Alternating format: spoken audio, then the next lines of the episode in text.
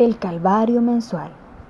La economía en los últimos meses ha obligado al salvadoreño a convertirse en un malabarista y estirar su sueldo. Son las 4 de la mañana y la alarma ya sonó en el reloj de Evelyn Medrano para dar inicio a su jornada, planchar, cocinar, para luego irse a buscar el pan de todos los días. Ella trabaja como vendedora en una tienda de computadoras y sobrevive junto a sus dos hijos con un salario de 350 dólares, sueldo que tiene que estirar hasta el último día del mes.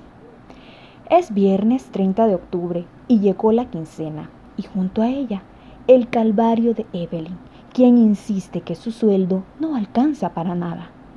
La preocupación la aborda pues es la sombra que acompaña día tras día a la tigreña de 32 años.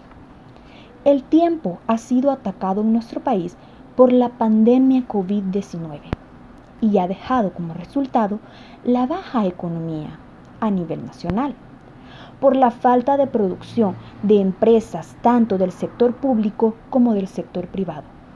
Ocasionó que empleados fueran despedidos, que empresas dieran por culminado su ciclo laboral y dejaran de recibir durante meses un salario completo en cuanto a emprendedores, trabajadores, empleados del sector formal e informal, lo que obliga a los salvadoreños a consumir en cualquier sector público, cuando antes recurrían al sector privado al momento de demandar la canasta básica para sus hogares situación que refleja un panorama alarmante y que de continuar así puede terminar con el estallido social.